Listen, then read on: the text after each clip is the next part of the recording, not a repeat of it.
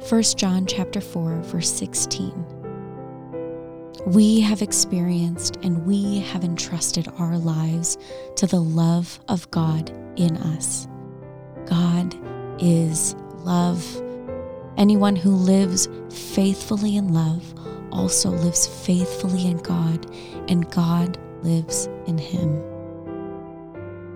The word love shows up all over the place in Scripture. It can be difficult to understand the fullness of love because in English, we only have one word that encompasses a lot of definitions and a lot of feelings. We equate love most often with an emotion. You feel love towards someone or something.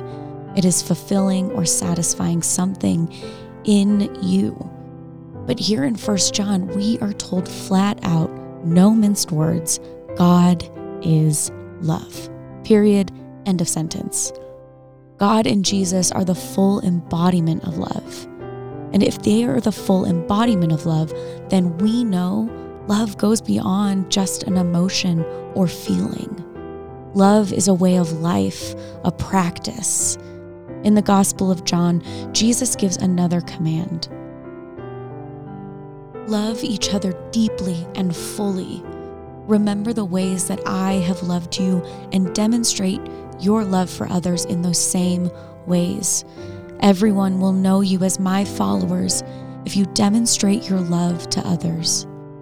The way we live in love is not only important to our relationship with God, but our relationships to others as well.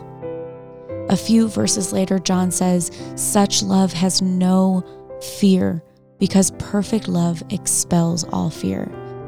Does this mean we'll never be afraid again? No, we will. But when we live in the love of God, we can be certain that peace is there too. Living in the love of God and the peace of Him gives us space to love those around us as well. We're going to read those verses again, and as we do, take a moment and listen. Write down words or phrases that come to mind and after we're done reading, take a moment and talk to God about what you hear or what you're feeling about what we read. And then take a moment to just sit in the presence of God. Allow the words that He has spoken sink into your soul. Dwell in His presence. 1 John chapter 4 verse 16 New Living Translation we know how much God loves us, and we have put our trust in His love. God is love, and all who live in love live in God, and God lives in them.